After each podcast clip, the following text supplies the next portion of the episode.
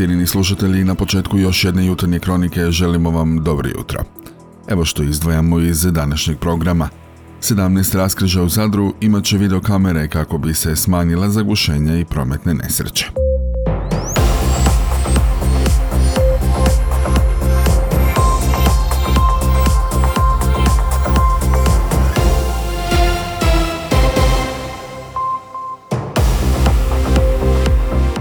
Dobro vam jutro još jednom.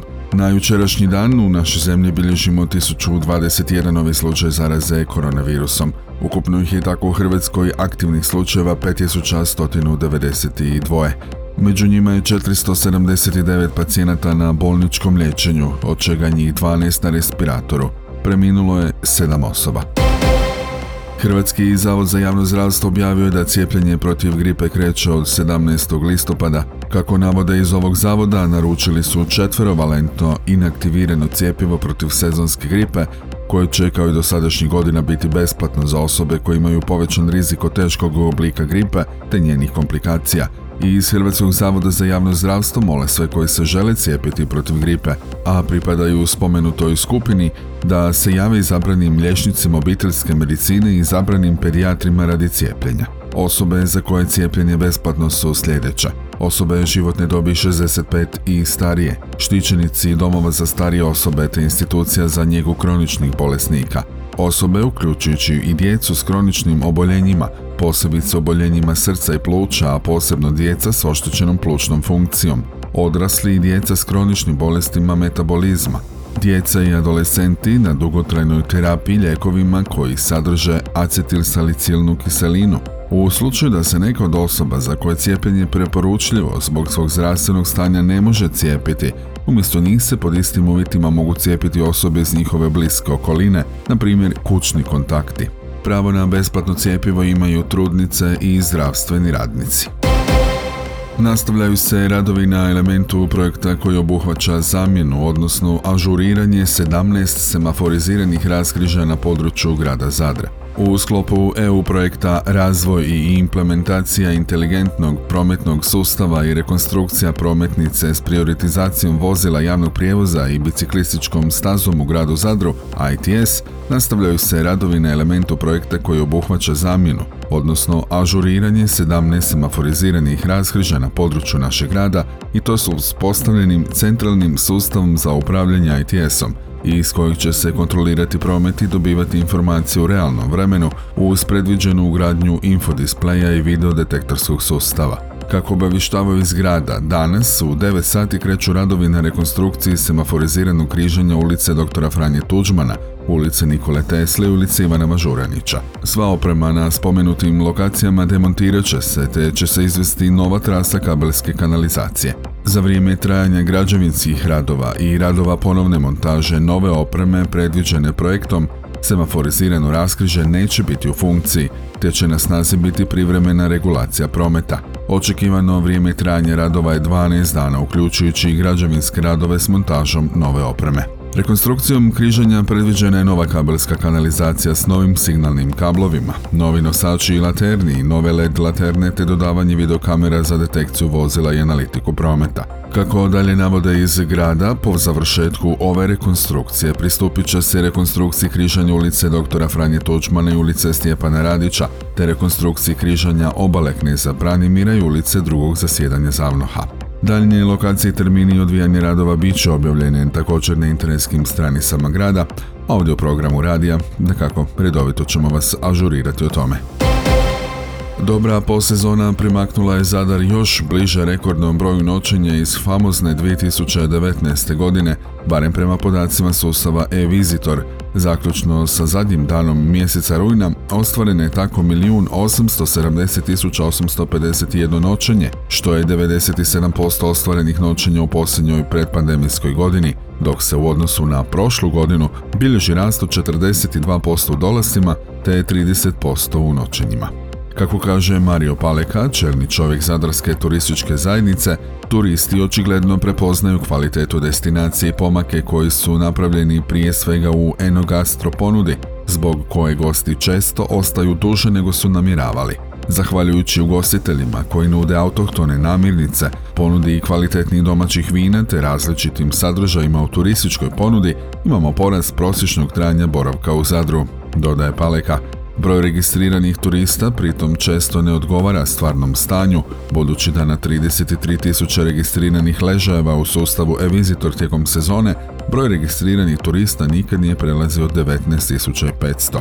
Umjesto koncentracije na veći broj turista u glavnoj sezoni, u sljedećem razdoblju aktivnosti će se usmjeriti na turiste s uvjetno rečeno bogatijih tržišta s ciljem daljnjeg produženja pred i podsezone. Kako bi se to ostvarilo, trenutno je prvenstveno potrebno podizanje standarda hotelskih usluga, odnosno izgradnje novih gradskih hotela, kao i rekonstrukcija postojećih sadržaja. Što se tiče samog mjeseca rujna, u Zadru je boravilo 79.211 turista, 23% više nego prošle godine, koji su ostvarili 265.215 noćenja, od toga preko 15.000 bilo je Njemaca, po 6.000 Austrijanaca i Poljaka, a domaći gosti su u rujnu pali na četvrto mjesto.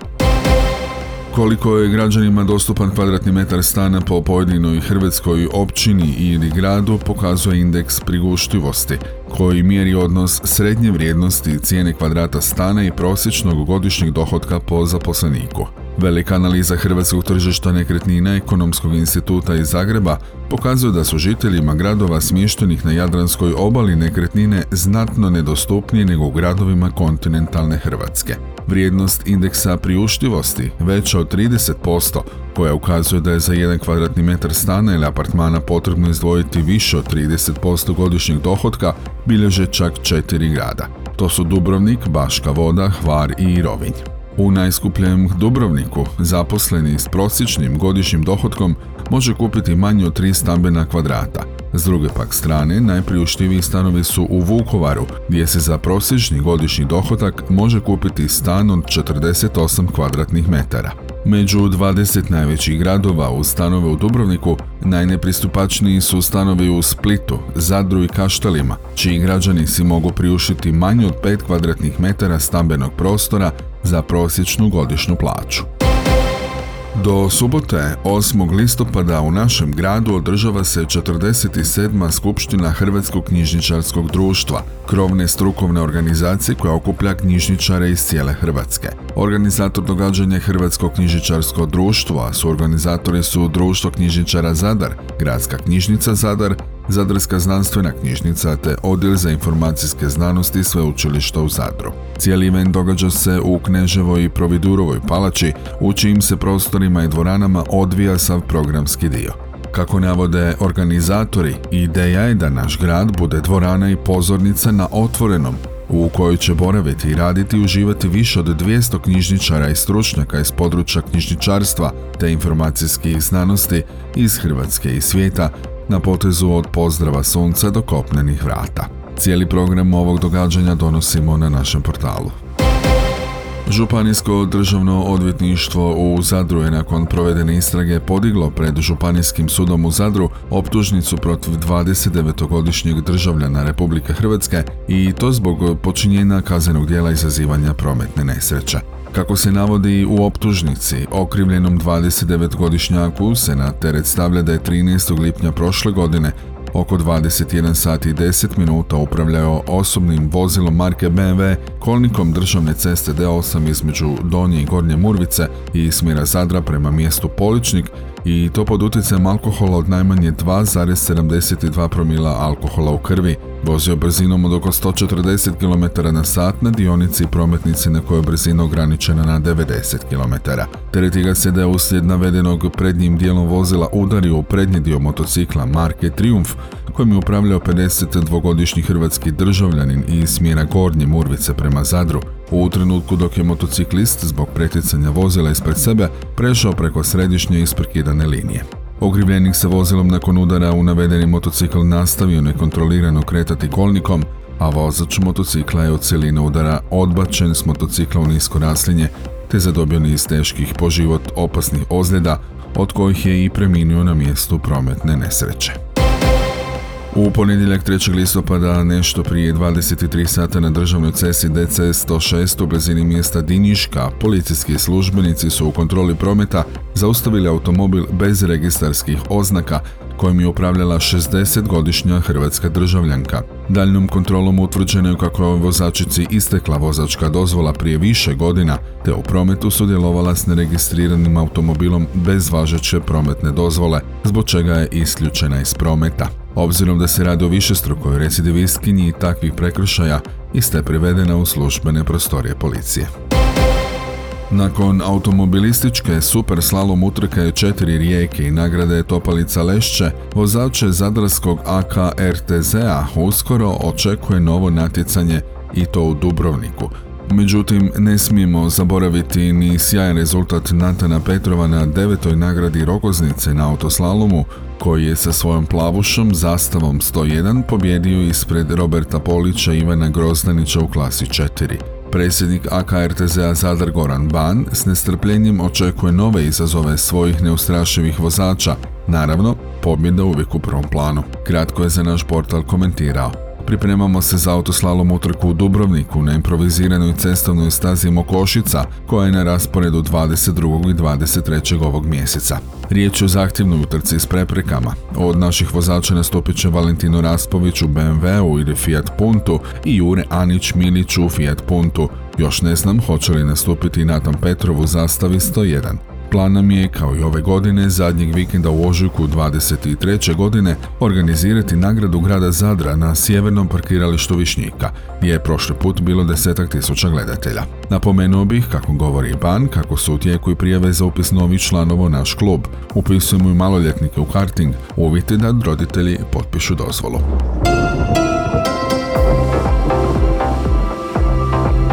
U našoj zemlji danas će biti pretežno sunčano, u drugom dijelu dana ponegdje uz umjerenu na oblaku. Ujutro će mjestimice biti magle niskih oblaka, uglavnom u unutrašnjosti na sjevernom Jadranu. Vjetar na kopnu većinom slab, na moru ujutro burin, potom povremeno umiren zapadni i sjeverozapadni.